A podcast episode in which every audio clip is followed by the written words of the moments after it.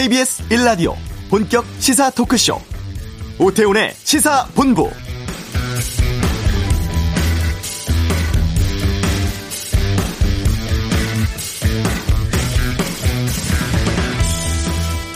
(2차) 재난지원금 관련해서 그동안 피해 구제 차원에서 어려운 분들에게 선별로 주자는 의견 또 (1차) 때와 마찬가지로 전 국민에게 지급하자는 의견이 있었습니다만 이번엔 맞춤형 선별 지급으로 방향 정해졌습니다. 약 7조 8천억 원 규모의 4차 추경안 편성이 오늘 확정됐는데요. 오전에 문재인 대통령 주재 비상경제회의에서 구체적인 결정 이루어졌습니다. 4차 추경안은 전에 국채 발행 통해 편성을 하고 코로나19로 직격탄 맞은 영세 소상공인 자영업자에게 최대 200만 원 등 취약계층에 대한 맞춤형 지원 위주로 설계됐다고 합니다. 전 국민 통신비 지원을 포함해서 소상공인 새희망 자금 또 고용 취약계층 대상으로 한 고용 안정 지원금 저소득층 긴급 생계비, 아동 돌봄 쿠폰 등 포함됐다고 하는데 구체적인 내용 나오면 알려드리도록 하겠습니다. 오태훈의 시사본부 어, 잠시 후 이슈에서 정의당 박창진 갑질 근절 특위 위원장 연결해서 최근의 항공업계 문제 또 현재 정의당 상황 알아보겠습니다. 어제가 북한 정권 수립일인 구구절이었다고 하는데 특이 동향 없었는지 이번 주 한반도는 코너에서 살펴보고요. 2부 각설하고 재난지원금 내용 또 추미애 장관 아들 휴가 관련 논란 등 정치권 이슈에 대한 다양한 의견 듣겠습니다. KBS 라디오 오태훈의 시사본부 지금 시작합니다. 네, 지난 9월 7일이었습니다. 이스타 항공이 어, 직원 600여 명에게 해고 통보를 내렸죠.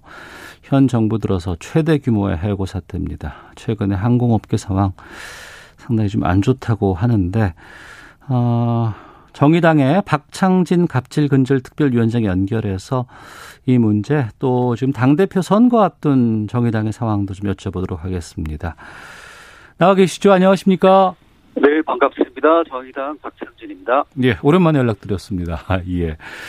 어, 최근에 항공업계 상황 상당히 안 좋잖아요. 네. 아무래도 그쪽에서 계셨던 분이기 때문에 여러 이야기도 많이 좀 들으셨을 것 같고 먼저 이스타 항공 관련해서 그동안 정리해고 중단하라는 뭐 집회에서 참석하시기도 했었고 여러 방면으로 도움 주신 것으로 알고 있는데 이번 해고 통보 어떻게 보셨습니까?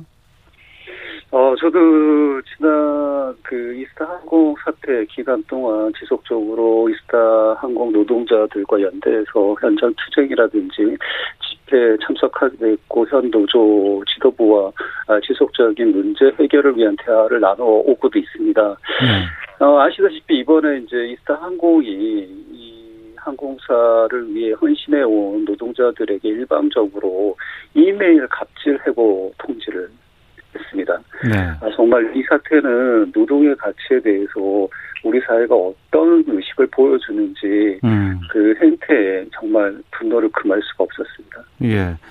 회사가 너무 어렵다. 그래서 구조조정 불가피했고 또 향후에 좀 회사 사정이 나아지면 재고용하겠다. 사측은 이런 입장이라고 합니다. 그럴 여지가 있다고 보세요?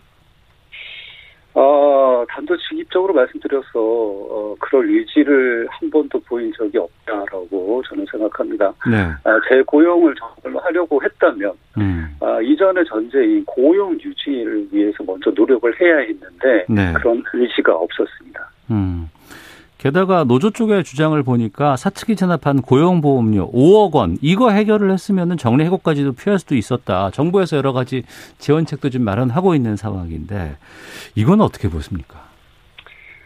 뭐, 예, 이것도 안 내려는 의도, 의도가 확실했다라고 볼 수밖에 없는데요. 이미 다른 항공사들 예를 들자면 아시아나 대한항공 두 항공사는 고용 유지금 유지 지원금을 통해서 네. 아, 돌아가면서 휴직 절차를 밟고 있고 음. 현재 상황에서 정규직에 있는 노동자들의 하나이긴 하지만 네. 보호를 하고 있습니다.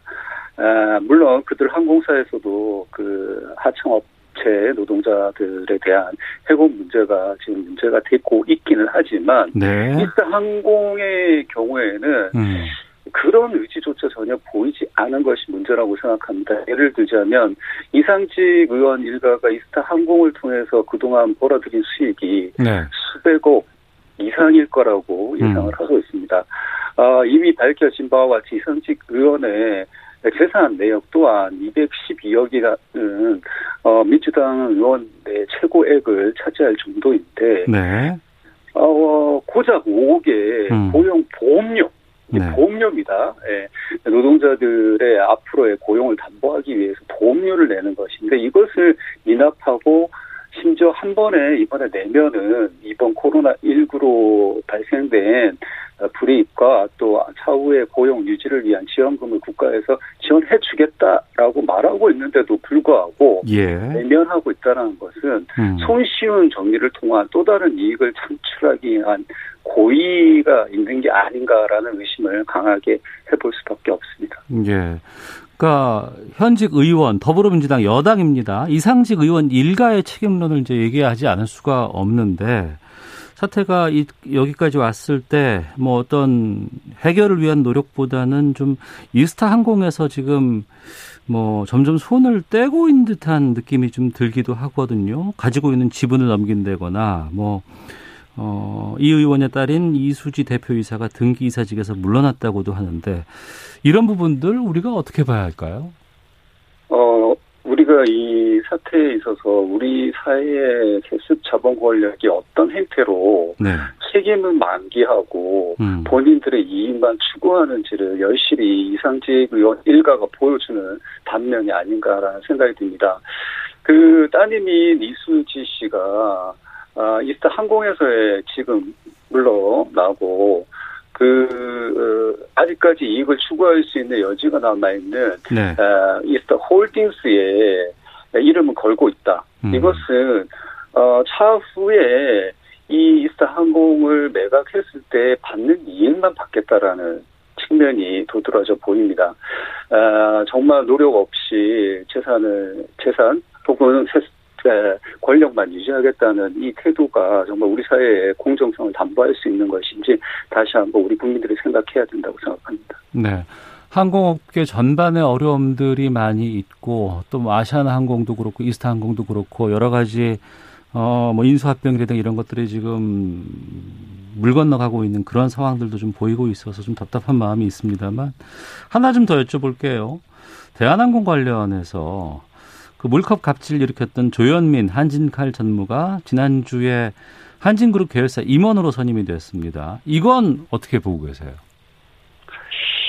아, 지금 뭐 어, 현재의 상황에 있어서 그들 일가의 이런 뭐 직위 나눔에 대해서는 제가 돈에 바는 없지만 네. 좀 전에 말씀드린 것처럼 본인 이익 추구용으로 음.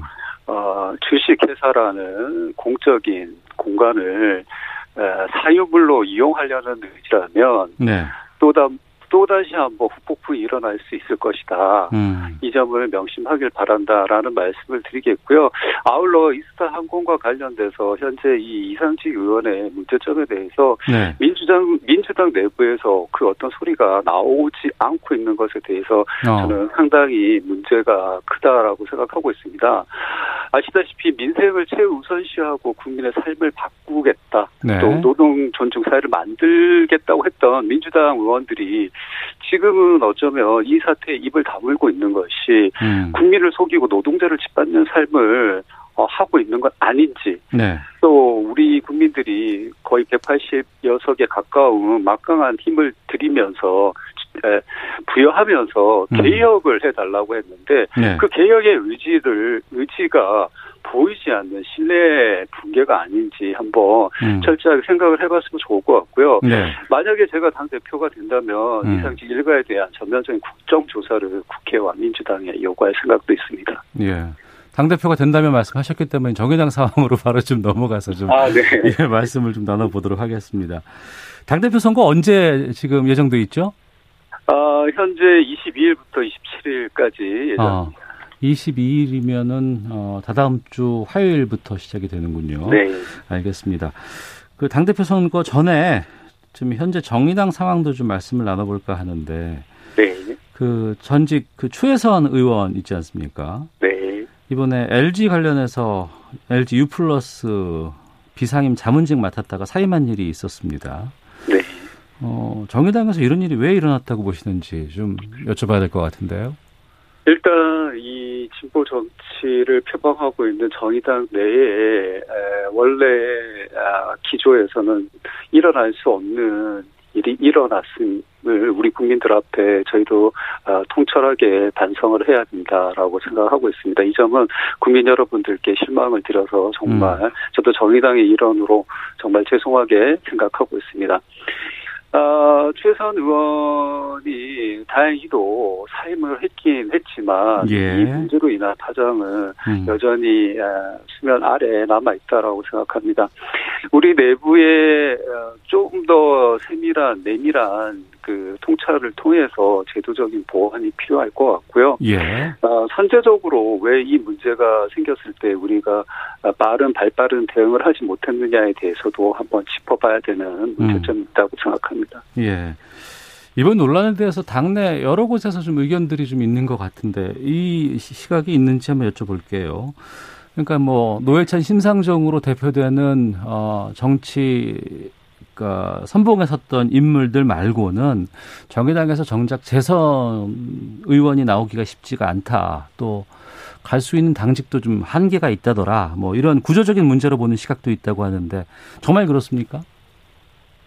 음 물론 뭐 그 점 또한 예, 저희가 관가해서는 안 될 문제이고 일정 부분 인정해야 되는 문제이기도 하나 그것이 네. 아, 사회 아, 사회 개혁을 주장하고 표방하고 있는 진보 정치인으로서의 모습으로는 네. 아, 변명할 수 없는 일이라고 저는 생각하고 있습니다. 그래서 이 부분에 대해서 최선 의원께서 분명히 음. 느끼고 있을 것이고 현재는 그 생각의 지점에 다다랐기 때문에 사태까지 일어났을 것이라고 생각하고 있고요. 예. 아, 그것보다 아, 현재 그 핑계 어떤 상황의 핑계보다 음. 우리 내부가 좀더 안일한 면이 있지 않았는가. 네. 아, 이미 예, 정의당조차도 국민이 음. 바라고 있는 거대 양당들이 또 진보 보수라고 자칭하고 있는 두 거대 양당들이 하지 못하고 있는 보다 선도적이고 가감하고 개혁적인 방향에서 국민들의 의견을 이끌어 나가야 되는 측면이 있음에도 불구하고 우리도 기성 정당화된 게 아닌가라는 네. 생각을 합니다. 그래서 제가 이번에 당 대표 후보로 나오면서 익숙함과의 결별이라는 슬로건을 내걸었는데 예. 그것이 우리가 오랫동안 어, 어쩌면 지난 8년 동안 우리가 음. 굳어져 버리고 우리가 퇴색해져 있는 빗바래져 있는 우리 원래 모습을 되찾자라는 의미가 있습니다. 예. 그러니까 그 부분을 좀 여쭤볼게요. 최근에 그러니까 박정지 위원장도 지금 당 상황이 좋지 않기 때문에 출사표를 던졌다고 저는 좀 봐야 될 것 같기도 하기도 하고 익숙함과의 결별이라고 지금 슬로건 내셨다고 하는데 지금 정의당 내 뭐 당원들이 뭐나 빠져나간다거나 뭐 또 부채가 좀 산적해 있다더라 이런 보도들 당 상황이 좋지는 않아 보이는 보도들이 꽤 나오고 있습니다. 지금의 상황에서 정의당이 어떤 길로 가야 한다고 보세요? 음, 먼저 그 전에 그러면 정의당에 어떤 낡은 것이 있는지 한번 얘기를 해야 될 것 같은데요. 네. 에, 제가 결론 내린 바는 첫째 독선적인 이념주의입니다. 에, 어쩌면 우리 또한 우리의 이념이 완벽하다고 생각하고 국민과 당원을 에, 개봉의 대상 정도로 취급한 것은 아닌가라는 측면이 있고요. 예. 두 번째 어, 정파주의입니다. 음. 아, 공개적인 활동이나 건설적인 제안 없이 네. 에, 정파의 이익만을 추구하고 연구만 네, 계속하는 음. 집단이 돼버린 것이 문제고요. 네. 세 번째는 아, 불통 또, 또 아, 무책임함이라고 할 수 있겠습니다. 당원과 소통하지 않고 음. 결과도 책임지지 않는 네. 현재와 같은 지도부의 모습은 음. 어, 당원들의 마음에서도 멀어지지만 국민들의 마음에서도 멀어질 수밖에 없습니다. 네. 아, 이런 점들이 현재 우리 정의당을 둘러싸고 있는 문제라고 생각해서 음. 어, 위기를 제일 먼저 감지하고 이 위기에 대해 목소리를 낼 사람으로 이 어, 박창진한 인물이 당대표 후보까지 출마하게 된 배경이 있습니다. 네. 아, 정의당에서 본격적으로 활동하신 지만 넉 달 정도 되셨나요? 아, 아니면 저는 2017년부터 정의당 당원이었습니다. 아, 그러셨군요. 네. 외부에서 봤을 때와 직접적으로 이제 안에 가서 활동할 때와 좀 분위기가 좀 다른가요? 어떻습니까? 어, 저희 안에 있는 많은 다수의 당원들은 저와 같은 생각을 하고 있다라고 생각합니다. 네. 아, 뭐, 앵커님께서 이전에 말씀하신 노회, 고 노회찬, 현 심상정, 뭐 이런 인물들에 의해서 자지우지되는 듯한 저희의 당의 모습 또 음. 혹은 많은 언론들이 post 심상정 등의 말로 예. 현재 당 상황을 얘기하고 있지만 많은 당원들은 어, 여전히 존재해왔고 여전히 진보의 가치 속에서 함께하고 있습니다. 그래서 지금 현재 저희는 어, 그 단계를 넘어서 소위 말하는 post 심상정 시대를 넘어서 last 심상정 심상정 시대로 가야만 네. 새로운 변화를 맞이할 수 있고 더 폭넓은 정치를 할 수 있는 계기가 음. 만들어질 거라고 저는 생각합니다. 네. 전 여당과의 관계도 좀 여쭤볼까 합니다. 한때는 뭐 선거연대가 있기도 했었고 후보 단일화가 되기도 했던 민주당과의 관계. 하지만 최근에 지난 4.15 총선 이후에는 어, 민주당과 정의당과의 상황이 상당히 좀 많이 바뀐 것 같다는 느낌이 들기도 하고요. 좀 날선 공방도 비판도 상당히 많이 나왔던 것 같습니다. 어떻습니까?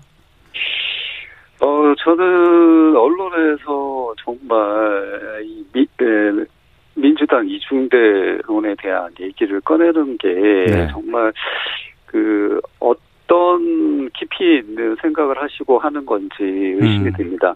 아, 정의당은 정의당 그대로의 모습으로 항상 존재해왔고 예. 우리의 정치를 해왔습니다. 아까 말씀드린 진보 어, 정치의 최일선에서 국민의 삶과 가장 가까운 모습을 담아내기 위해 노력해왔다라는 말씀을 드리겠고요. 예. 아, 그것이 요새 조금 실망스러운 부분이 있다라는 점도 물론 알고는 있습니다. 그 점은 앞으로 개선해 나가겠습니다. 음. 민주당과의 관계가 중요한 것이 아니라 우리가 얼마나 국민의 지, 아, 국민의 삶을 개선해낼 수 있고 민생을 민생의 문제들을 해결할 수 있느냐 그것에 앞장선 정책과 또 실천적 능력을 보여주느냐가 더 중요한 것이라고 저는 목표를 삼고 있고요. 예. 우리가 그렇게 나아갈 때 음. 어, 그것이 국민을 위한 길인데 민주당과 정의당의 에, 정책이 같다라고 해서 음. 그것이 정의당이 이중대론이다.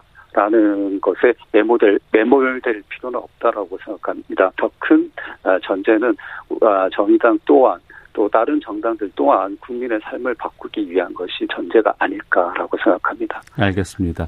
당 대표 되면 뭐 이렇게 좀 당을 바꿔보겠다, 정치를 이렇게 좀 변화시켜 보겠다 하는 것 있으시면 좀 끝으로 말씀 듣겠습니다. 아, 소중한 저희 당원 많은 분들이 아, 에, 근본에 여러 가지 일들로 인해서 실망하셔서 떠나셨습니다. 아, 저는 제일 먼저 그런 소중한 저희 지지자들을 다시 불러 모으겠습니다. 그래서 특별 복 당을 아, 추진할 예정입니다. 아울러 현재 당원들의 어, 의견이 제대로 어, 지도부에 소통되지 못하고 있고 반영되지 못하고 있는 점을 어, 바꾸기 위해 소통 방식의 구조를 변화하겠습니다.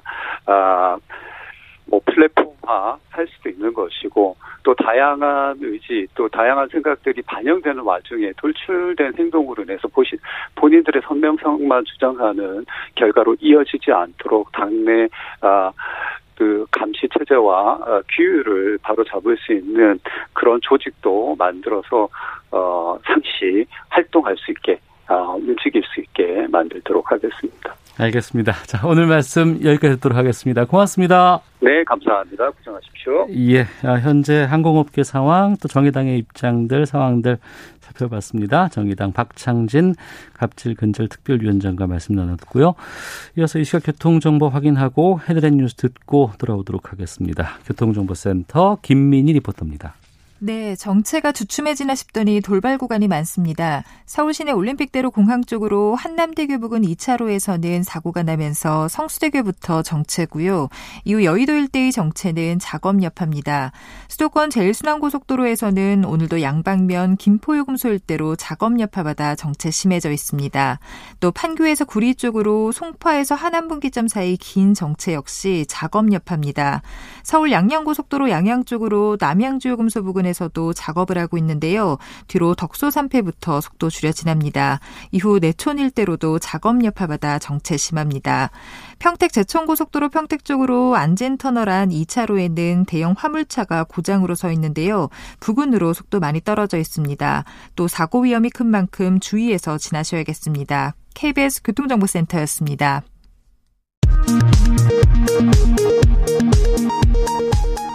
헤드라인 뉴스입니다.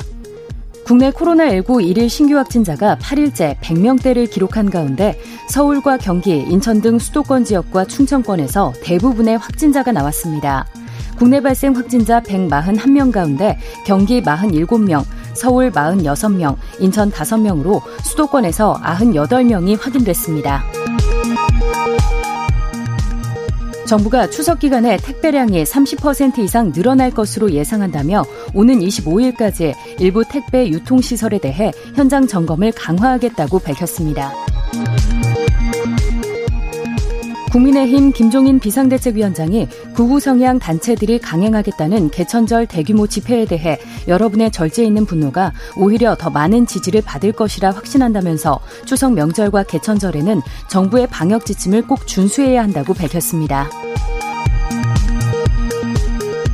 김태년 민주당 원내대표는 추미애 장관과 관련한 무차별적 폭로, 검증되지 않은 의혹들이 제기되고 있다며 제기된 의혹들에 대해서 한 점 의혹이 없도록 공정하고 신속하게 수사해서 그 결과를 있는 그대로 발표해 주길 바란다고 촉구했습니다. 야권이 추미애 법무장관 해임을 일제히 요구하고 나섰습니다. 국민의힘은 인사권자인 대통령이 결단해 주셔야 이치에 맞는다고 해임을 거듭 촉구했습니다. 정의당은 추미애 장관의 결자 해지를 촉구했습니다. 서울 아파트 전셋값이 63주째 상승했습니다. 상승폭은 0.09%로 지난주와 동일했습니다. 지금까지 라디오 정보센터 조진주였습니다.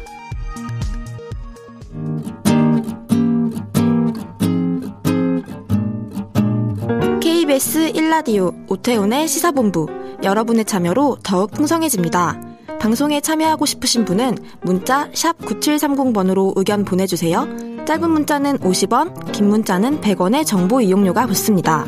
애플리케이션 콩과 마이케이는 무료고요. 시사본부는 팟캐스트와 콩, KBS 홈페이지를 통해 언제나 다시 들으실 수 있습니다. 많은 참여 부탁드려요. 네, 한 주간의 한반도 정세를 분석하는 시간입니다. 이번 주 한반도는 김형석 전 통일부 차관 연결하겠습니다. 안녕하십니까? 네, 안녕하십니까? 네, 어제가 9월 9일 북한에서는 구구절이라고 불리는 정권 네. 수립일로 상당히 크게 행사를 치르는 날로 알고 있습니다. 네. 근데 어제는 별다른 뭐 행사 없이 갔다면서요? 예, 북한에서 소위 10대 명절이 있는데 그 중에 하나가 이제 북한의 이제 정부 수립일인 이제 구구절입니다. 네. 근데 이제 통상적으로 북한이 봤을 때 이제 꺾어지는 해라고 그래서 뭐 어. 이렇게 10주년, 15주년, 그러니까 뭐 70주년, 75주년 이런 경우는 이제 상대하게 하는데 네. 그 중간인 경우는 이제 대략적으로 이제 어 그냥 뭐 그럴 뭐죠 그 아주 요란하게 하지 않고 보내는 경향이 많습니다. 그래서 네. 이번 같은 경우가 72주년이고 어. 그리고 또 지금 아시는 것처럼 지금 상황이 그렇게 요란하게 할 수 있는 상황도 아니다라고 판단한 것 같아요. 네. 다만 이제 어, 시진핑 주석이나 이제 푸틴이 이제 축전을 통해서 이제 구구절을 이제 축하를 했고, 음. 북한 내부적으로는 이제 여러 단체에서 소위 뭐 김일성, 김정일 동상 또는 이제 그 애국 열사령이라고 그래서 이제 북한을 이제 건국했던 인물들이 있는 그런 이제 우리 현충원과 같은 데가 있습니다. 그런데 네. 이제 헌화를 한다든지 그런 쪽으로 해서 이제 지나간 것 같습니다. 어. 네. 우리도 힘들었습니다만 북한도 지난번 바비 뭐 마이삭 하이선 네. 뭐 세계 네. 태풍이 네. 북한도 다 영향을 줬잖아요. 예, 연달아 줬죠. 네. 피해가 어느 정도랍니까?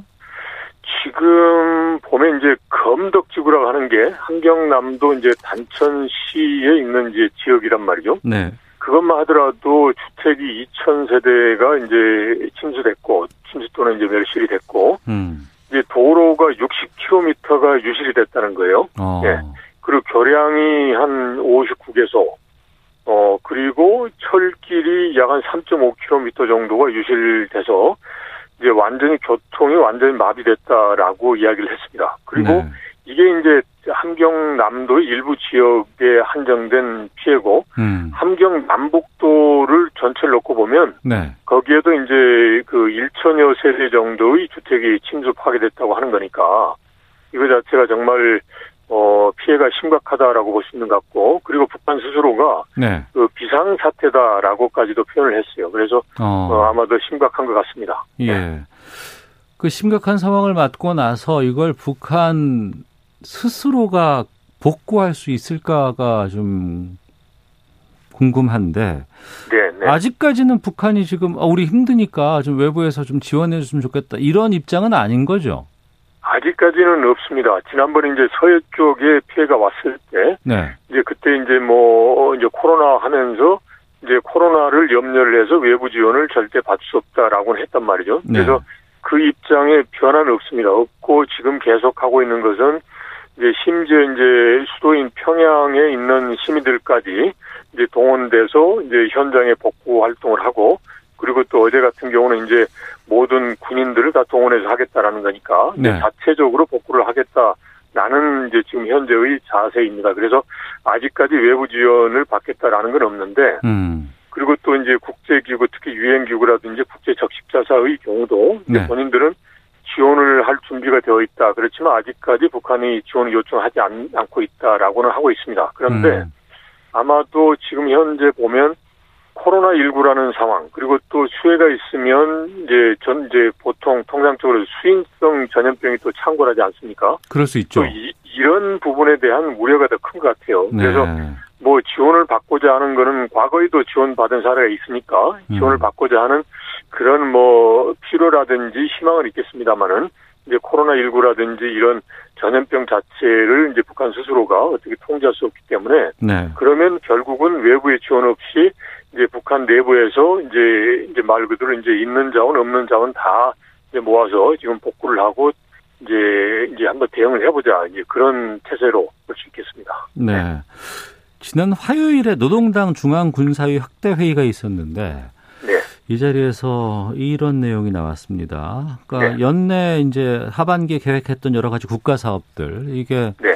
태풍 피해 때문에 전면 재검토해야 되고 목표를 변경하겠다 네. 이런 좀 내용이 네. 나왔는데 이 네. 정도면 북한 상황이 상당히 좀 심각하다는 걸 추측할 수 있지 않을까요? 그렇죠. 그러니까 북한 스스로도 이제 목표를 변경하겠다. 이거는 이제 기본적으로 이제 북한이란 체제의 특성에 비춰봤을 때 최고 지도자가 이제 목표를 제시했는데 네. 이걸 변경하겠다라고 하기는 이제 쉽지 않단 말이죠. 음. 과거에 이제 북한의 그런 사례를 보면. 예. 근데 지금 현재로서의 상황에 보면 기본적으로 이제 국제사회 제재가 있고 거기에다가 코로나 19라고 하는 전 세계적인 그런 이제 팬데믹 현상이 있고 네. 여기에다가 자연 재난까지 겹치니까 뭐 3중 4중의 그런 상황인 거죠. 그리고 음. 특히나 이번의 경우에 보면 이제 8일날 중앙군사위 확대 회의를 했을 때 콕 집어서 이야기한 게 검덕 지구에 대한 이제 엄청난 피해, 그게 비상사태이고 이걸 복구를 해자라고 하면서 이제 목표를 변경하겠다라고 시사를 했단 말이죠. 네. 그러면 그 말은 뭐냐면 이 검덕 지구, 광산 지구 이거 자체가 북한 경제를 돌아가게 하는 산업 소재를 만드는 핵심적인 분야입니다. 근데 어. 이게 이렇게 침수가 되고 했다 그러면 아무리 복구를 하더라도 이거 뭐 내년 이제 초반까지는 이제 생산하거나 제대로 활용할 수 없단 말이죠. 그러면 네.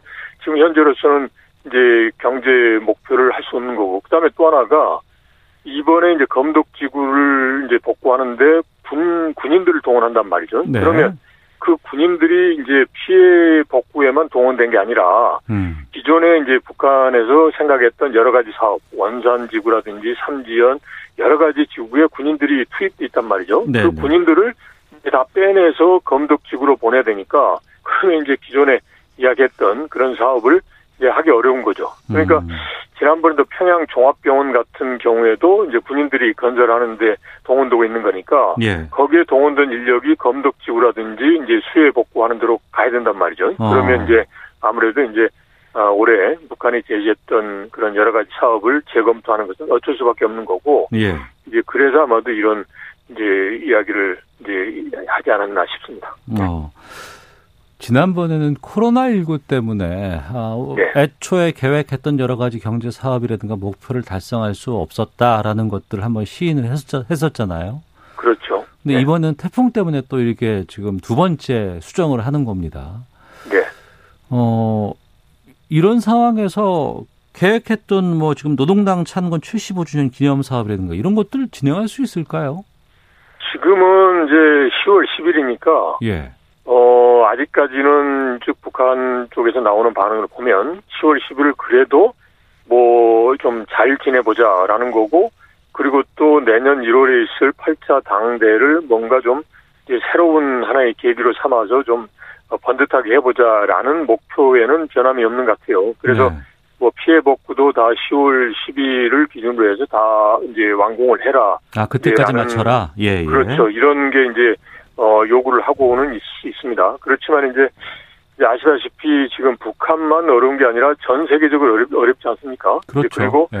이번에 이제 재난 이제 태풍 같은 경우는 서해 동해로 해서 연달아 왔기 때문에 그것도 작은 태풍이 아니고 이제 큰 강력한 태풍이었고 이제 이런 게 북한 경제에 이제 심각한 영향을 주는 거죠. 그래서 거기에다가 이제 외부 지원도 코로나19라든지 이것 때문에 못 하는 거니까 이제 정말 어떻게 보면 지금 현재로서는 이제 북한의 그런 경제 상황이 어 어떻게 보면 90년대 중반에 고난 행군 그 정도까지는 아니겠지만 이제 엄청난 어려운 상황에 있을 수 있다라는 음. 거죠. 그래서 이런 상황에서 그러면 이제 국민들에게 북한 주민들에게 희망을 주고 뭔가 좀 뭔가 좀 그 힘을 북돋아 주기 위해서는 이제 뭔가 이제 이벤트가 필요하죠. 그래서 네. 이제 10월 10일 노동당 창건 75주년 이제 기념이라든지 이제 당 대회 이걸 통해서 어려운 상황을 이제 추스리고 새롭게 출발하고자 하는 그런 이제 계기를 마련하는 게 아, 북한의 내부적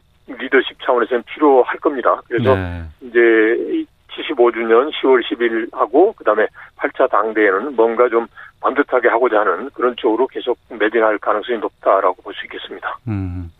오늘이 9월 10일입니다. 몇달 네. 전만 해도 10월 되면 대, 미국 네. 대선 앞두고 깜짝 뭐 북미 간의 정상회담이 네. 있을 수도 있다라는 얘기 참 많이 했었잖아요. 네, 네. 네. 가능할 것이냐 뭐 이런 예측도 했었는데 지금은 네. 이 가능성 거의 사라진 거 아닐까요? 그럴 것 같습니다. 그러니까 지금 북한의 입장에서도 그렇고 지금 뭐 October surprise가 중요한 게 아니라 내부에 지금 여러 가지 뭐 자연 재난 이게 이게 지금 추수철인데도 여력이 없기 때문에 네. 그리고 또 반대로 또 미국의 경우도 지금 트럼프 대통령도 코로나19라든지 그런 문제도 있고 지금 미 대선에서 과연 이길 수 있느냐 없느냐 이런 부분에서 이제 북한이라고 하는 변수가 중요하지만 음. 이제 결정적인 그런 이제 우선순위에 놓여 있지 않은 것 같습니다. 그런 네. 상황에서 October surprise는 지금으로서는 뭐 기대하기 어렵지 않나 그런 게 좀 현실적 같습니다. 네. 이런 상황에서 미국이 그 주의보를 네. 발령을 했는데 북한의 네. 탄도미사일 개발과 관련해서 전 세계 산업계에 어떠한 네. 도움도 주지 말라 이런 주의보를 냈어요. 네, 네. 이건 이 시점에서 왜 냈다고 보십니까? 그거는 이제 미국이 북한 변수를 놓고 봤을 때는 이제 북한이 소위 ICBM을 이제 쏘는 거 또는 이제 뭐 SLBM도 마찬가지겠습니다만은 그거 자체가 이제 트럼프 대통령의 그간의 이제 그 성과를 네. 이제 그 부정하는 그런 사례이기 때문에 그거 음. 자체는 막을 필요가 있거든요. 그러니까 네. 적극적으로 북한과 협상하기는 어렵다라고 하더라도 북한이 소위 말하는 레드라인 넘는 것을 좀 막을 필요가 있겠다. 어. 그런 의미에서 미국의 국무 재무 상무가 네. 공통으로 해서 북한의 탄도미사일 조달 주의보를 이제 발령을 하면서 이제 뭐 위반 시에는 이제 건당 최대 20년 징역 또는 뭐 100만 불 이상의 이제 벌금을 물겠다 하면서 이제 꽁꽁 싸매고 있는 것 같습니다. 그래서 음. 이거는 기본적으로 이제 북한에 대한 메시지도 되고 이제 네. 국제사회가 혹여나 이제 이제 북한이 그런 이제 잘못된 생각을 할 때 도와주는 것을 막아야 되겠다라는 이제 그런 이제 강한 메시지를 줬다라고 볼 수 있는 거죠. 음. 기본적으로 이제 미국 대선 상황 관리의 목적이 이제 강하지 않나 싶습니다. 네, 알겠습니다. 오늘 말씀 여기까지 듣도록 하겠습니다. 고맙습니다. 네, 고맙습니다. 네, 이번 주 한반도는 지금까지 김형석 전 통일부 차관과 함께 했습니다. 잠시 후 2부에는 각설하고 준비되어 있습니다. 오늘 발표됐죠? 네, 긴급 재난지원금 2차 내용, 지급 내용, 그리고 수사 시작됐다고 하는데 어, 추미애 법무부 장관 아들의 휴가 의혹에 대한 여러 가지 이야기 나눠보도록 하겠습니다. 이어서 세상의 모든 리뷰도 준비되어 있습니다. 잠시 후 2부에서 뵙겠습니다.